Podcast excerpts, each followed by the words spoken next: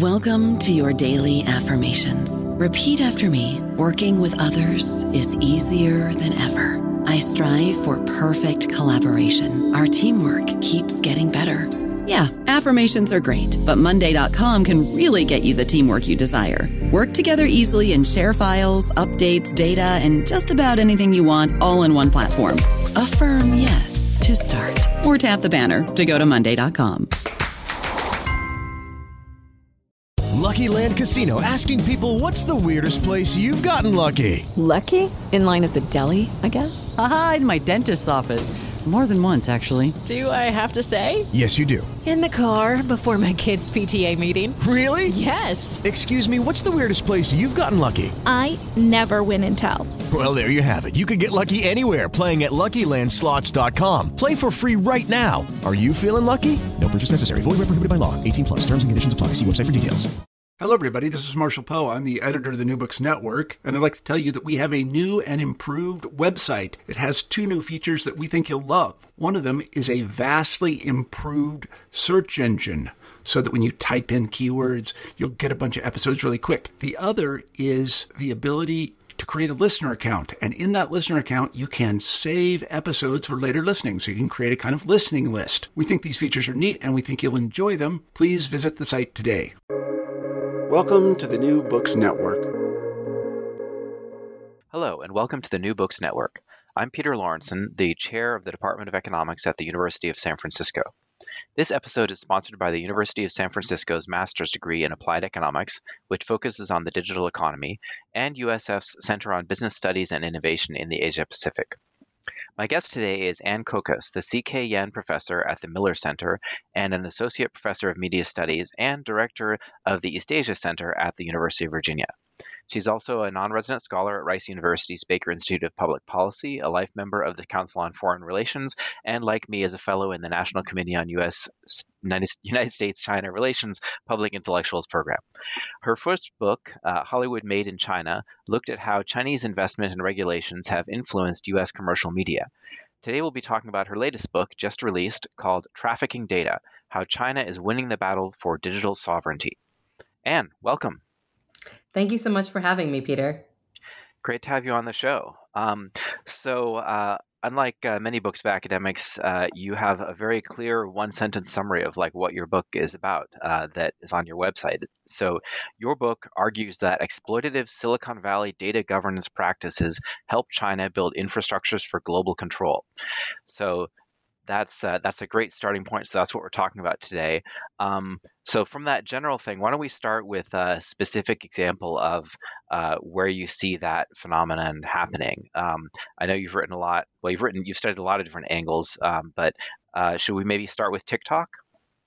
Yeah, absolutely. So the way that the book plays out is that I make the argument that business models of Silicon Valley firms um, that have resulted in something that the scholar Shoshana Zuboff calls surveillance capitalism or the monetization and datafication of the human experience has led to a dynamic where the Chinese government um, has been able to expand its uh, what it terms cyber sovereignty through extraterritorial control and oversight of digital platforms like TikTok. Though TikTok, I think it's important to note, is by no means the only one. Um, it just happens to be the one that grasps grasps the most media attention. Uh, you may have seen, and your your listeners may have seen, lots of reports about deals that TikTok is trying to establish with the U.S. government related to data security and um, securing the data of TikTok users. And while that is that could potentially mitigate Chinese government oversight, what I talk about in the book is the way in which the Chinese government, through a series of different uh, laws and regulations, has established a clear purview over the data of Chinese firms, as well as um, subsidiaries of Chinese firms and partners of Chinese firms, um, under which TikTok falls uh, a variety under a variety of those categories, depending on whom you talk to. So how does um, you know? So I mean, there's there's an element with all I think digital privacy things where it seems like uh, you know, instinctively it feels bad. You know, even if it's not the Chinese government, but just you know, Facebook or anyone else, a company entirely, you know, in the U.S. where they know all this stuff about us.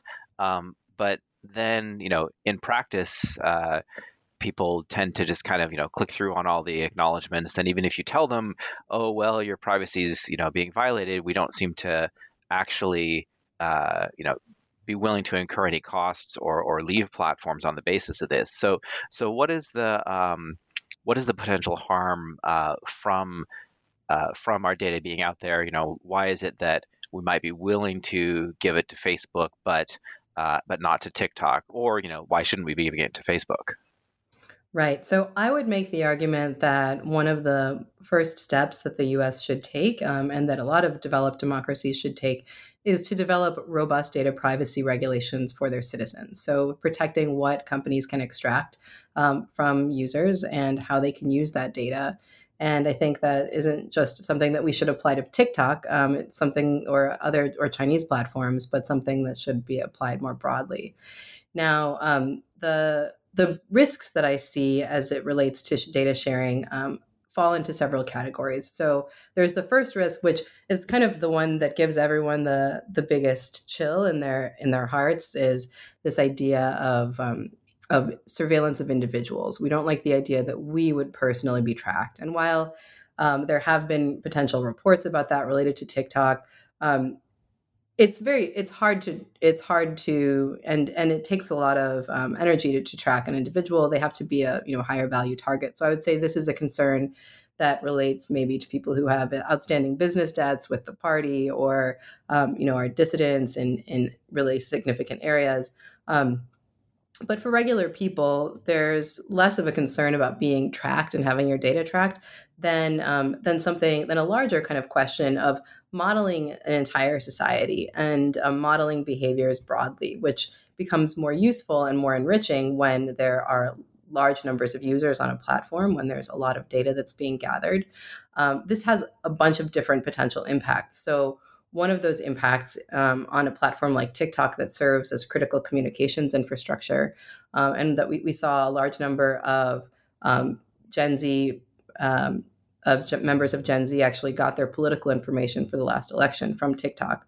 Um, there's the possibility for mis and disinformation campaigns, which are a concern on platforms like Facebook, but are an even bigger concern on platforms like TikTok that have close ties with um, with China um, and with a firm that's based in China, ByteDance, its um, parent company. Now, um, we also have the concern about this asymmetrical trade between China and the United States.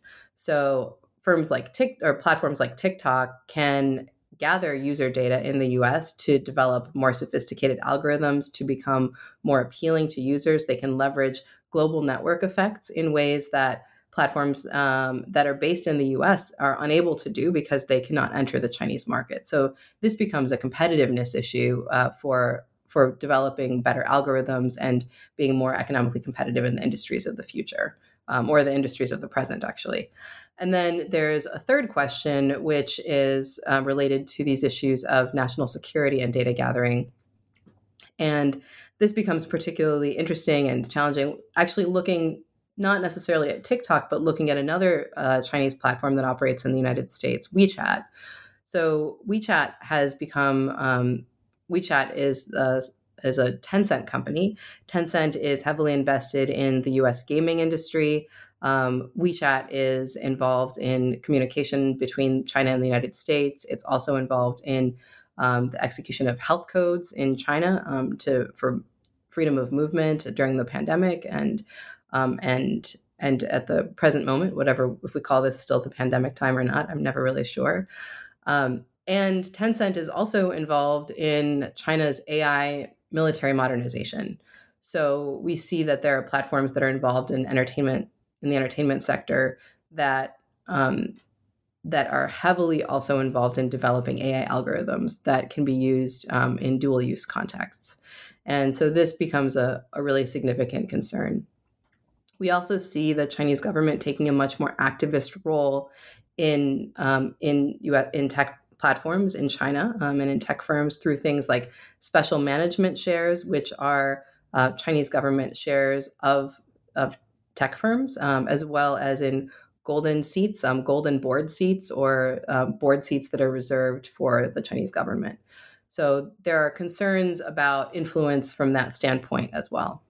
Right. So that that's a uh, great example because I think um, you know one thing I wanted to ask you about, and maybe you should elaborate on that. Sort of, you know, that if it seems like there there are some parallels where there's, you know, for instance, in uh, you know, the U.S. government uh, can also, you know, request access to uh, to data when there's, you know, suitable national security or, or other uh, legal concerns. So, you know, that's that's not entirely that's not unique to China, um, but but definitely the but but tell tell us more like give give us more of a contrast of like what is it the U.S. government can and can't do under what conditions and why why how is what's happening in China or the the leverage that uh, the Chinese government has over these firms or access to data um, how does that differ? So I see it as occurring on a couple of different levels. So one is um, in terms of scale, the scale of Chinese government oversight. The other is the potential consequences that the Chinese government can dole out to tech firms. So, in terms of scale, the 2021 um, data security law requires national security data audits for all Chinese firms or firms that gather data in China. Um, and so, this includes really detailed accounting of all data gathering practices and the algorithms of of firms that um, that have a close connection with with China. Um, now, one thing that I really want to highlight here is while TikTok gets a lot of attention because of its affiliation with ByteDance, and there is, and when we talk about questions of consequences, there are much more significant consequences for firms that are that are domiciled in China or that that have their largest markets in China. Um, but when I was speaking with someone at the the Chinese embassy about the impacts of the data security law, their argument was, you know, you shouldn't be just worried about TikTok. Any company that has large exposure to China is subject to these laws, um, and we can access their data too. so, um, so I, so in, in my mind, I was like, oh, you know, in the U.S. we keep talking about how we're not being, you know, we might be too, we may be jumping the gun on TikTok, and, and speaking with a the with a with a person at the Chinese embassy, I was like, oh, maybe we're not being critical enough of a wider range of companies. I, I still have it; the jury's still out there, but I thought it was an interesting perspective. Um, so even companies that are that are what we think of as as U.S. companies, but because they have they have their data stored in China or because they're subject to Chinese law, at least according to the Chinese, that that's the issue. Right, exactly. So a firm like Tesla would be a great example where, hmm. um, you know, we think of this as a paragon of Silicon Valley innovation, but the Chinese market is, you know, their profitable market. So there's a lot of um, there's a lot of power that the Chinese government has there. So typically, um, I think about the types of punishments that the Chinese government can lever as being more significant for firms that are that are based in China or that have their largest market there. So, for example, um, you know, shutting down the Chinese TikTok equivalent of Douyin would would cripple ByteDance, or it would be a, a huge a huge penalty for ByteDance, um, and would kind of end the, the company in, in a lot of ways. Um, similarly, a firm like Didi that uh, that rejected data security oversight from the Cyberspace Administration of China um, went forward with an IPO in the United States and then had their app removed from the App Store um, and their their stock price tanked.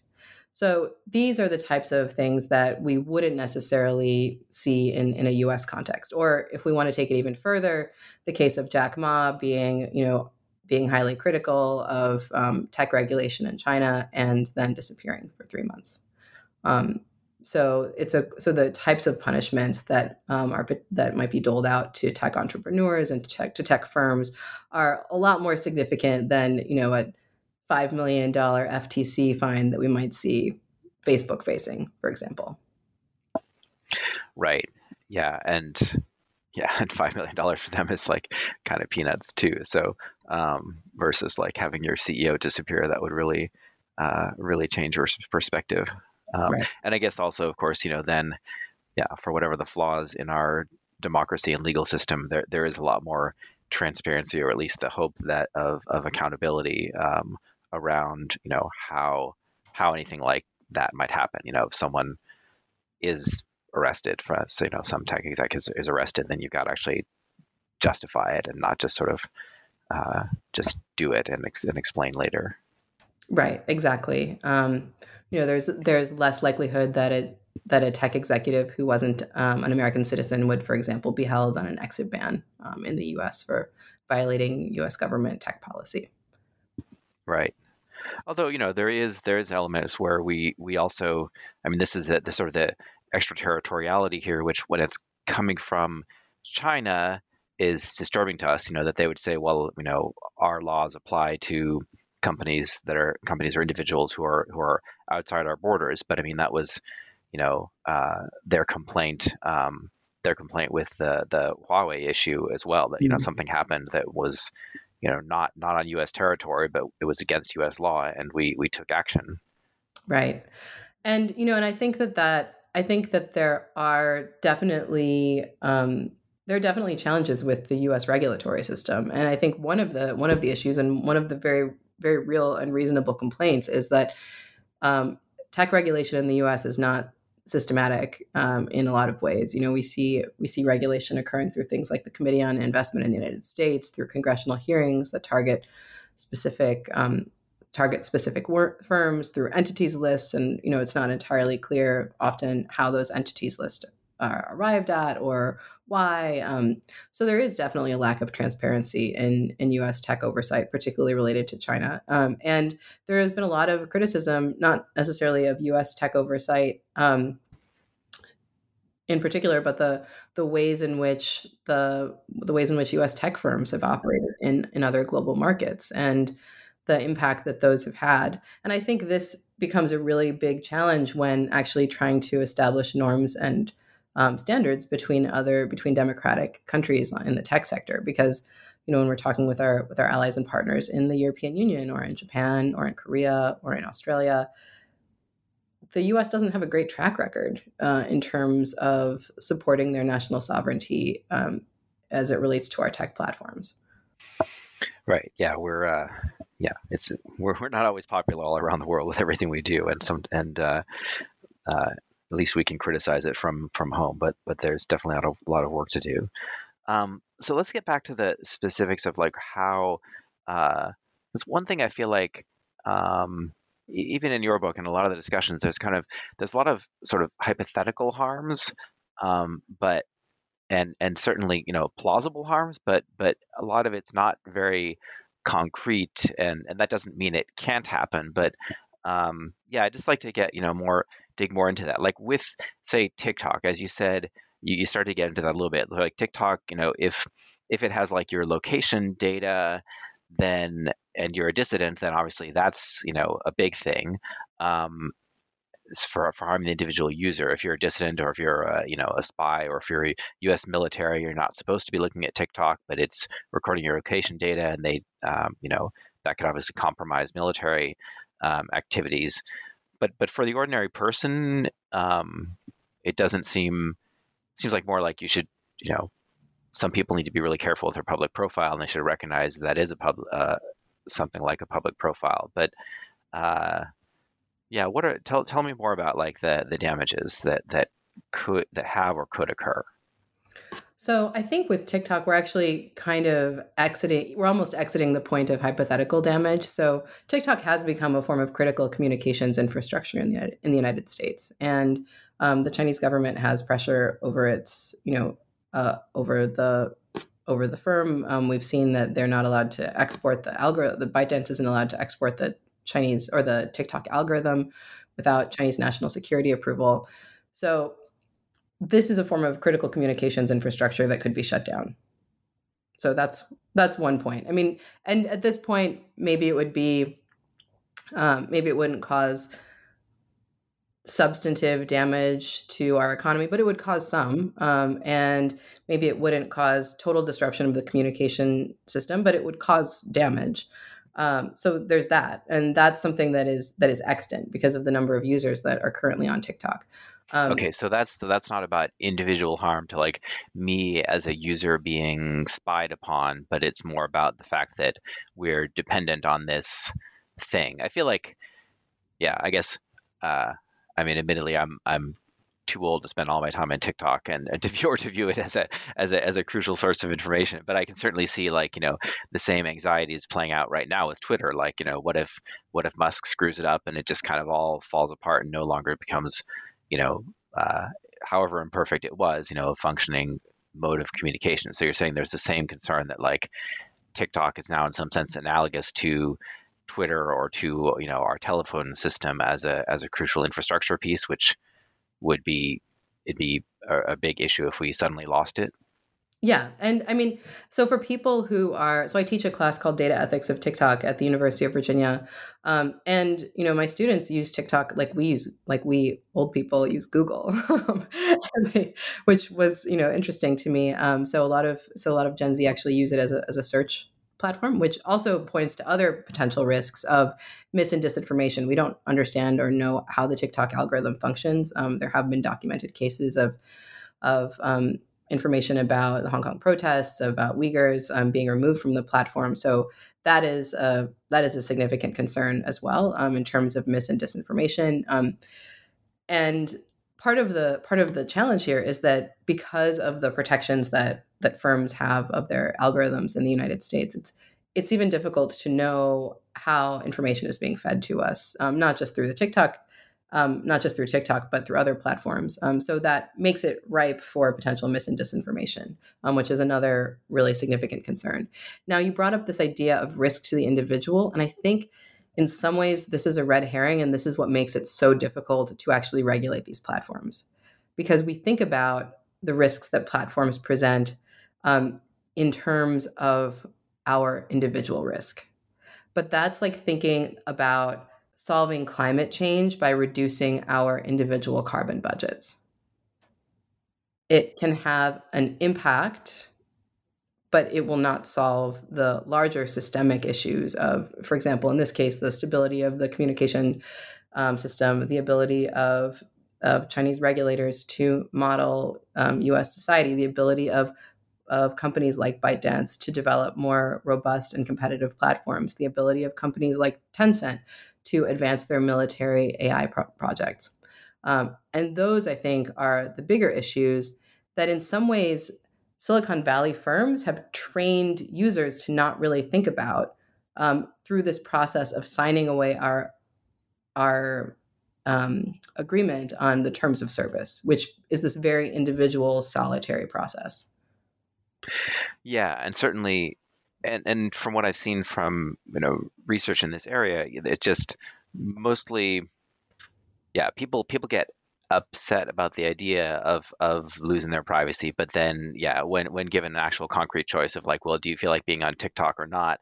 Which even you know the value being on TikTok I don't know maybe it's greater for some people than others but you know we sign we just sign into all these services all the time and just like yeah I kind of know that they have all my data and that it's they're going to somehow use it but it doesn't bother people and I don't know, maybe maybe at the individual level that's uh, that may be rational. But your point is that as, as a at the collective level, there's sort of a, a, public goods element where individually it may be worthwhile for us to sign away our data, but that's that's uh, causing a collective harm. I think you you and, and I want I want to separate out and discuss two two different ways you um, highlighted that and what you just said in your book. So um, one is the this gives them uh, the ability to shape the public discourse, and I and I certainly saw that. Like during the uh, Black Lives Matter protest, mm. um, you know, I was talking to uh, you know um, young people, and they were like, "Yeah, well, I just saw this on TikTok, so therefore I have this opinion." And you know, whether you can get left wing, you can get a left wing skew or a right wing skew, but like, you know, for whatever concerns we have about the mainstream media, there's some effort to be balanced versus like some random, you know, just having an incredible amount of confidence in like I saw this thing on TikTok from some person who has videos, and therefore I believe this is what's happening, uh, which was really remarkable to me. And so certainly if if that then can be skewed, or if, if certain viewpoints can be remo- removed or skewed by the algorithm, then then that's a that's a concern. Um, can we do we have any? Uh, I guess it's hard to tell how much that's really happening, right? Right. Do you have any evidence so of it? This, yeah. So this is a problem with the larger tech ecosystem, and one of the thing large, larger tech ecosystem in the United States. And I think that it is. It's not just a problem with TikTok. Um, it's not just a problem with WeChat. Um, it's also a problem on Facebook or on Instagram. Um, but the challenges that we see in the context of TikTok or WeChat is the the degree to which it's possible for the Chinese government to exert power over over the firms that that founded those those platforms. Um, and that does not actually exist in the context of Facebook or Instagram to the same degree because they can't operate in the Chinese market. So they're not, you know, I mean, Mark Zuckerberg has done all kinds of fascinating things to try to enter the Chinese market, including asking President Xi to name his firstborn child. Um, so it's not that there isn't an element of, of desperation there, but there isn't a, you know, this kind of major market that they're going to be turning away from immediately. Yeah, I mean, actually, if, if they had, if Xi had been, uh, I don't know if it would have been the right decision or not. If he had let them in, then then he probably could have had a lot of leverage uh, over Facebook. But yeah, now it's more when it's more conjectural as sort of a hypothetical growth market, then you know, there's there's still a lot of pressure on on Zuckerberg to you know try to access it, but but um, it's not like they, they don't they're not in the same position to to ask things of him. Um, and yeah, and then the in in Facebook itself, there's you know complexities of like how do they govern kind of their ecosystem, like how do they adapt the algorithms? You know what kind of what kind of fake news or you know misinformation disinformation do they want to remove versus allowing the sort of hypothetical marketplace of ideas to to run untrammeled um, but but at least it's I guess at least at least they're making that decision under the oversight of the news media and our and democratic processes and uh, and corporate governance as opposed to secret uh, secret processes. Yeah, and I think it, it you know it can't be under it can't be overstated how illiberal the US how illiberal U.S. tech platforms are in terms of their governance and the the lack of oversight. Um, that you know the how much we could aspire to a better oversight system for um, for U.S. based tech platforms. But all of those problems just become magnified when we're talking about platforms that are that are based out of China. So when you say illiberal, I'm I'm curious about that because I think that you know the Yeah. the cliche about um, Silicon Valley is that it's kind of libertarian, and you know, I mean, you have you know whatever Musk coming in and saying we just need everyone to, I guess, go ahead and be as as racist or Nazi as they want, and everyone can you know that, so sort of hyper libertarian rather than illiberal. So why why is it that you characterize them as illiberal? Well, I think that's that's a great point, and I think that there's this really interesting, um, there's this really interesting double speak about how, on one hand, you know, Musk wants anything to be possible on Twitter, and you know they're completely reshaping any kind of content moderation. By the same token, there's absolutely no visibility into what that content moderation actually is or looks like. Um, so it's this it's a completely closed system system, and so we can think about this as a as a way in which while there's a you know discussion that there should be all kinds of viewpoints shared um, actually there's a a black box that we're all kind of subject to I don't know about you, but I'm very busy and I don't have a lot of time to cook. That's why I subscribe to Factor. Eating better is easy with Factor's delicious, ready to eat meals. Every fresh, never frozen meal is chef crafted, dietitian approved, and ready to go in just two minutes. You'll have over 35 different options to choose from every week, including Calorie Smart, Protein Plus, and Keto. These are two minute meals. Factor meals are ready to eat and heat, so there's no prepping, cooking, or cleanup needed. They're flexible for your schedule. Get as much or as little as you need by choosing your meals every week. Factor is the perfect solution if you're looking for fast, premium options with no cooking required. Sign up and save. We've done the math, and this is important. Factor is less expensive than takeout, and every meal is dietitian approved to be nutritious and delicious. Head to factormeals.com slash NBN50 and use code NBN50 to get 50% off. That's code NBN50 at factormeals.com slash NBN50 to get 50% off. Yeah, and I think, I mean, a tricky thing with just how AI algorithms kind of work is that they're, I mean, honestly, in most cases, I think they're a black box to the people manipulating. You know, they have Yeah. they have outputs, but the inputs are filtered through such a you know, I mean, that's that's the beauty of the technology. There's such a complicated array of uh, statistical sort of um, analyses that what what leads the algorithm to give me one more Black Lives Matter video versus like one, you know, dad rock Tom Petty retrospective or something is like a lot they, about your they, social media, Peter. yeah, there's not, you know, they can't. Uh, they that that's all things that um, I think even the people running the algorithms don't know. I think you know, yeah. so it's it's easier when it's straightforward, like you know, removing a Uyghur activist or, or something like right. that. You know, then it's actually a human intervention, which is more uh, more documentable and, and, and fixable. But it's the the subtle shifts in the algorithm, which I think the firms even don't know about, that makes it tricky. Right. No, and that's that's an excellent point. And um, and you know, in many ways, the the train has left the station um, as it relates to a lot of these questions because it you know it becomes a, a really significant issue of how how does one oversee those algorithms without completely destroying this entire in, industrial infrastructure and and I don't have an answer to that unfortunately and that's that's actually one of the reasons why I wanted to write the book um, because I think that you know before there's this like intensive dependence on platforms that have a much much stronger reliance on the Chinese government and much stronger Chinese government oversight. It's it's better to at least try to think about these issues um, earlier. Though I, I, have to say, I was writing the book during the pandemic and, and seeing the rates of adoption of TikTok um, as I was writing the book, as we had the stay-at-home orders, was was quite shocking. I, I, didn't think that things would come to a come to a head quite so quickly. Um, but that's yeah, I guess that's the the interesting part about working on contemporary issues.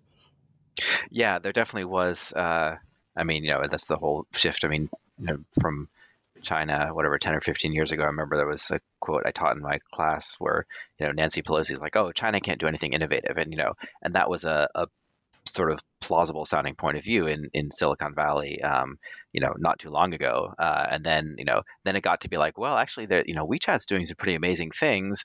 Uh, and then, but I think, yeah, I'd say it does seem like TikTok was really the first thing, like, you know, something that's fundamentally made in China, um, you know, from the start. Uh, has just completely exploded um, onto the U.S. scene and become uh, a dominant part of the uh, of the the media system. Yeah, absolutely. And actually, Peter, you you remind me of a, a story when so I actually went as a staff on a congressional staff delegation as a scholar liaison through the National Committee on U.S. China Relations, and one of the one of the staff delegates was from a, a Bay Area constituency, and um, and he asked, and this was in 2018, so it was actually not that long ago. Um, and he asked repeatedly and would repeatedly make this point that you know there wasn't anything innovative at any of the tech firms that we had seen in China, and that this was all just you know copycat. Um, and so up until you know four years ago, this was a you know strongly held belief of of people who were heavily involved in the policymaking process from um, from districts in in Northern California. So I think that the the shift has really caught a lot of people by surprise.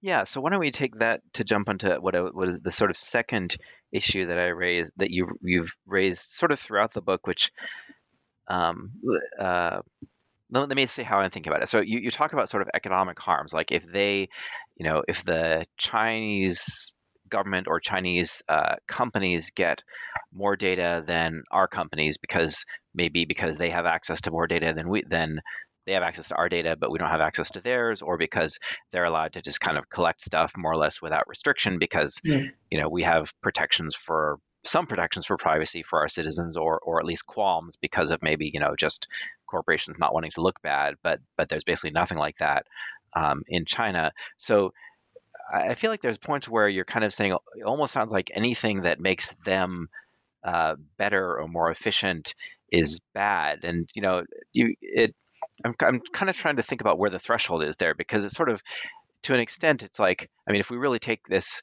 competitiveness idea uh, to its extreme, you could say even like, well, we shouldn't export wheat to them because you know if they're short of food, then their economy will be slowed down and they'll have less resources to do everything. So it's kind of like, unless we're really trying to like, you know, reduce them to the Stone Age, like what is the what is the practical criterion of when anything we do that is, you know, more or less anything we do that's cooperative with them and not hostile is going to benefit their firms and make them a stronger country. Um, which, when we think about ordinary Chinese people, I think you know we're kind of sympathetic to. It's good that so many people have gotten out of poverty there, but then on we're also afraid of them becoming a more uh, you know the Chinese-led state becoming a more dangerous entity. So so how do we balance that? I feel like I like yeah I I don't want to just say any kind of data that goes to China must be bad because it makes them better. We don't want them to be better at anything, and that's somehow no, no, no. somehow it comes I, across. I mean, let me let me be let me be very clear about this. I mean, I I, um, I feel you know, I feel inspired by the work of my friends and colleagues who have worked in the, um, who are working in the Chinese tech sector. Um, I feel inspired by the work of my friends and colleagues here who um, were born in China and are working in the U.S. tech sector and um, and as researchers in in U.S. universities in um, in the tech context. Um, and so I just want to be very, very clear. I, I think the the main issues that I identify are the asymmetry of trade so I think it's less a concern that um, that there is export and more a concern that it's just one way. Um, and so I think if there was, you know, if there was a bilateral trade in in the tech sector with less protectionism in China, um, this would be a very different conversation. And um, and the other thing which I hope comes out in the book is that I, you know, I'm very committed to the to the point that you know a lot of the exploitation that the that the U.S. is facing um, as a result of this is a result of regulatory failures in the U.S. Um, you know, Chinese regulators are acting rationally and trying to improve national products that serve their their their citizens and serve their national security. Um, and it's a choice of the U.S. government and U.S. corporations to to not protect user data. Uh, the other thing that I want to I want to highlight is that actually, um, in China, users have more protections for their user data than um, from corporations than than do um, users in the United States. Now that we we need to be careful with how we talk about it because there are far fewer protections from government oversight in the sense that um, all critical information infrastructure is uh, required to be stored on Chinese government run servers. But the national security data audit, which on one hand um, does expand the extraterritoriality of Chinese data governance, also has an element of it that protects the data of, of Chinese citizens and Chinese users by limiting and monitoring how much data um, corporations are gathering about users, which is something which is a protection that we we don't necessarily have in the U.S. And I think that's that's an important thing to remember. Um, that there are, there are a lot of things that we could learn from Chinese data regulation. Okay. Yeah. So, um, oh, one, one thing we should probably cover is just since that's the title of your book, you you you did introduce this concept specifically of data trafficking. So so why don't you elaborate on why why you chose that term and what message you want to get across with that? Yeah. So by thinking about the idea of data trafficking, I wanted to convey the kind of non consensual nature of the movement of data, as well as the very personal and intimate nature of our consumer data.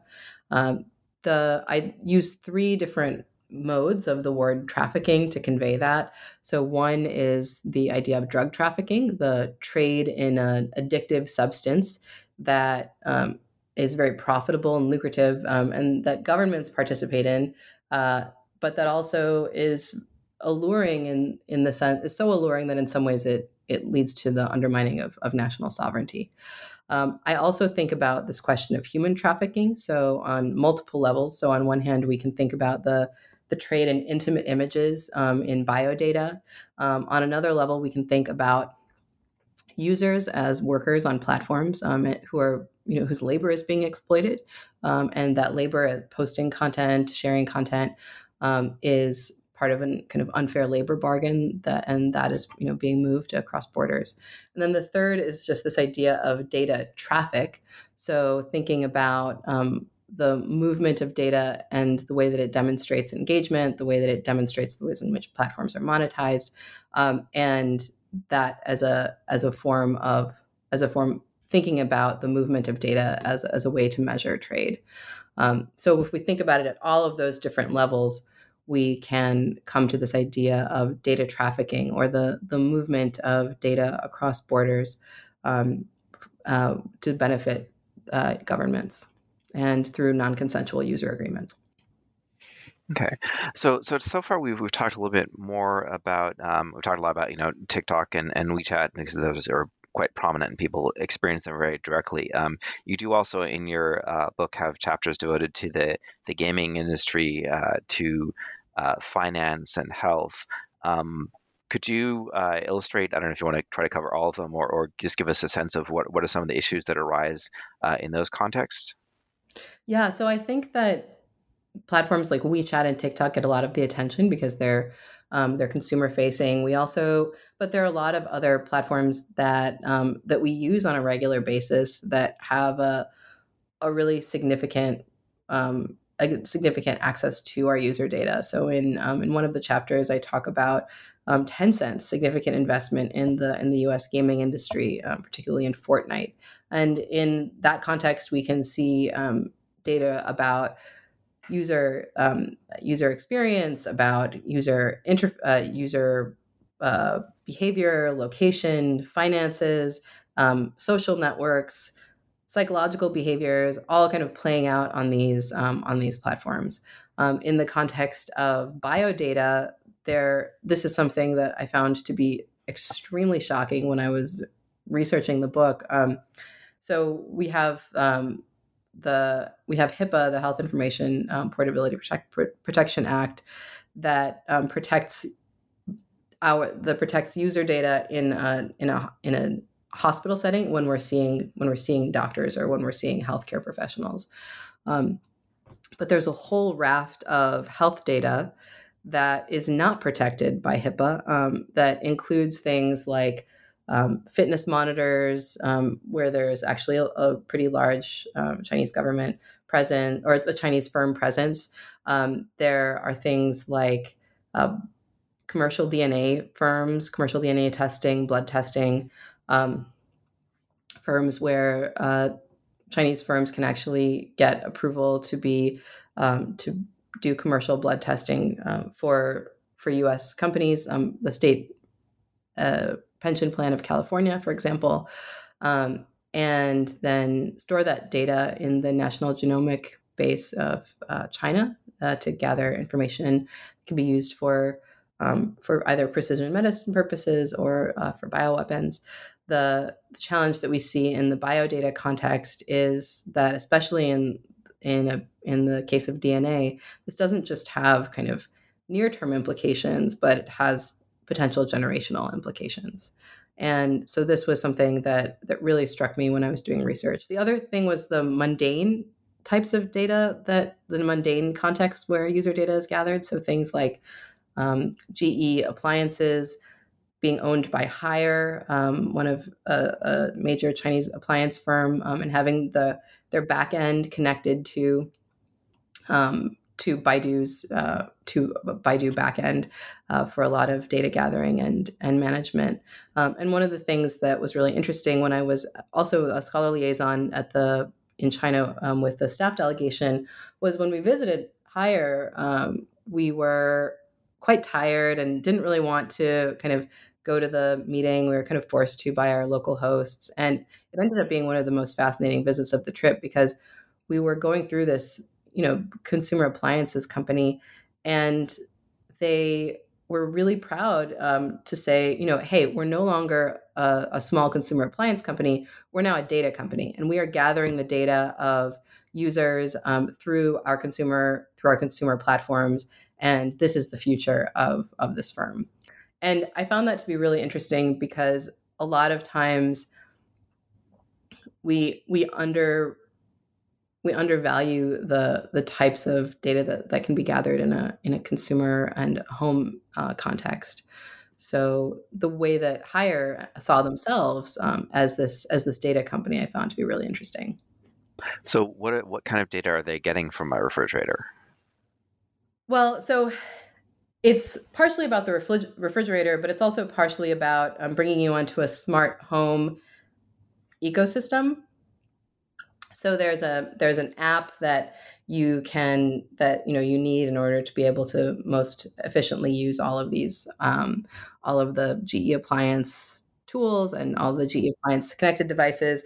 So it's it's also about kind of having a monitoring your home command system. And the thing that's really interesting about the smart home equipment is there are a lot of times features that are added that we don't even know about or care about or are interested in. And it's also an area where people aren't really paying attention. It's like, okay, I need to get a new refrigerator, whatever. This might have, you know, 50 new you know bells and whistles that i don't even want to know about. Can i get this refrigerator replaced?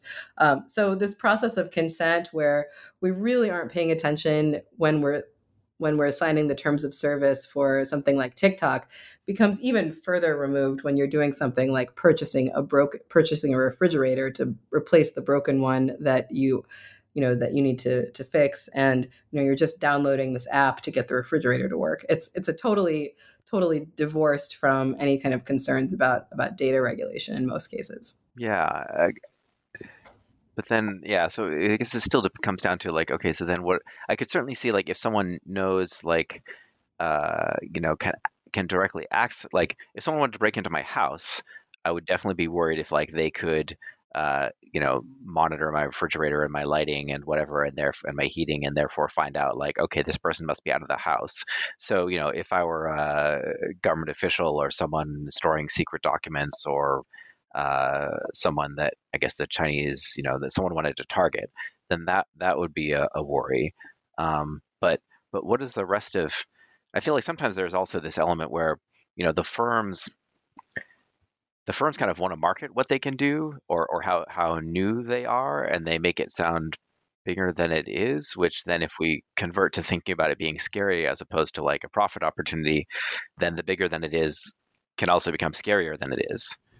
Um, so that, that's why, kind of why I'm asking. Yeah, you. I mean, I, I, totally see your point, and you know, I don't want to I don't want to be fear mongering here, but it, the, I think the bigger question become these like collective issues. So the type of data that can be gathered from your phone when you're downloading um, when you're downloading random apps, um, potential for distributed denial of service or DDoS attacks um, on a wide range of consumer appliances, um, which is something that's an issue across the IoT landscape, but becomes a particular challenge when we're thinking about um, a more complex U.S. China relationship.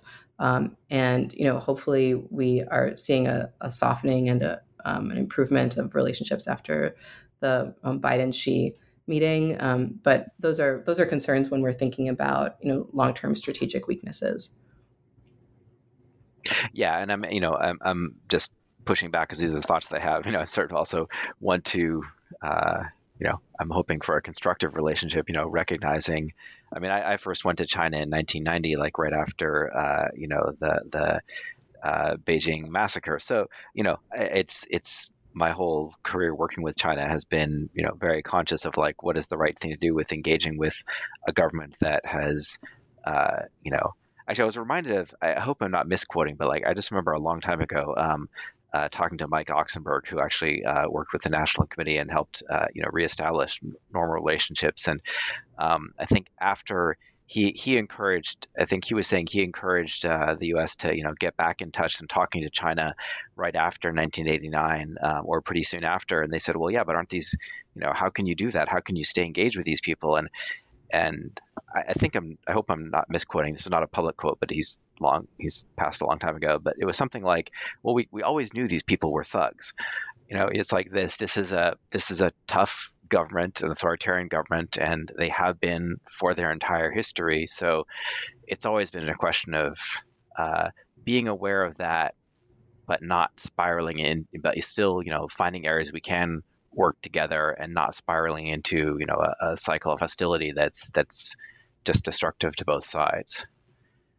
Yeah, and I, I mean, I think this is a this is a, a huge area of concern. Um, but one and one of the things I talk about in the book is the challenge of discussing what I view are really significant, you know, data security issues that the U.S. and other governments face uh, vis-a-vis China's, you know, increasingly extraterritorial view of digital sovereignty or of cyber sovereignty, as the as the Chinese government terms it, um, as well as increasing pr- pressure on Chinese tech firms, which incidentally is also a problem for those firms and for those mm-hmm. entrepreneurs, mm-hmm. not just for you know not just for people outside of China.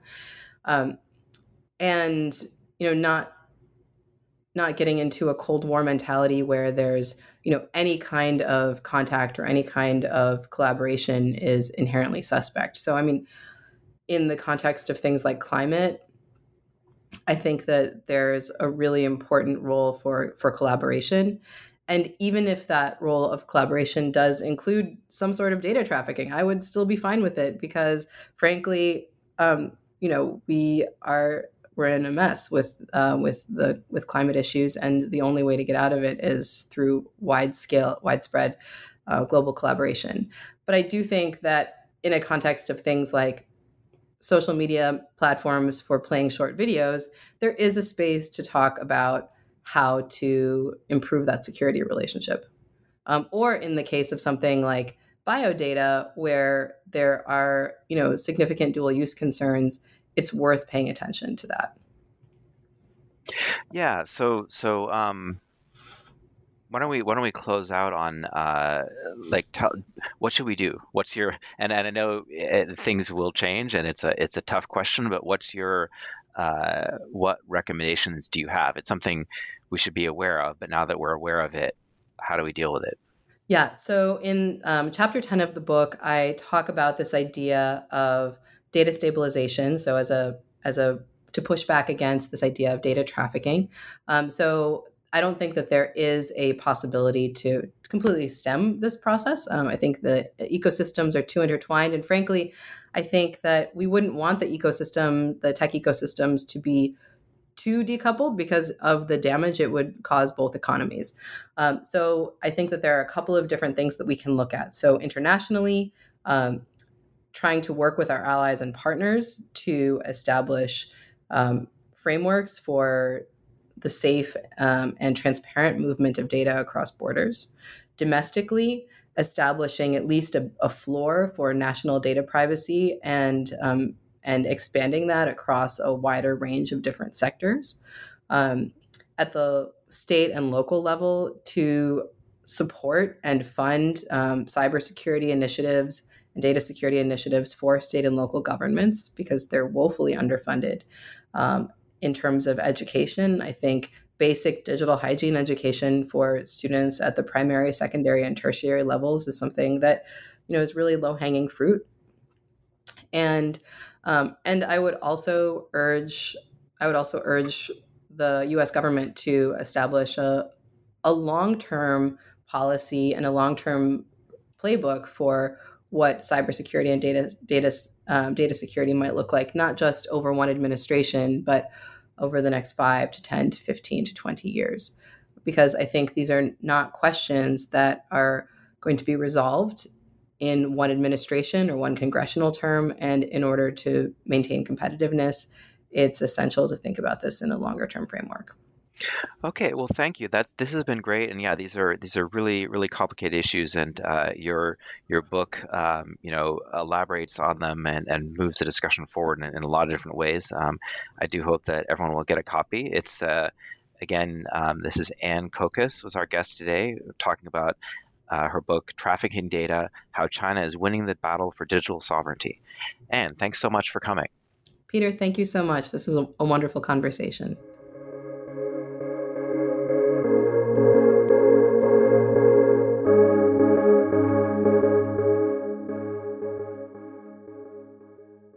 Hello, it is Ryan, and we could all use an extra bright spot in our day, couldn't we? Just to make up for things like sitting in traffic, doing the dishes, counting your steps, you know, all the mundane stuff. That is why I'm such a big fan of Chumba Casino. Chumba Casino has all your favorite social casino style games that you can play for free anytime, anywhere with daily bonuses. That should brighten your day a. Actually, a lot. So sign up now at chumbacasino.com. That's ChumbaCasino.com. No purchase necessary. VGW. Void were prohibited by law. See terms and conditions. 18 plus.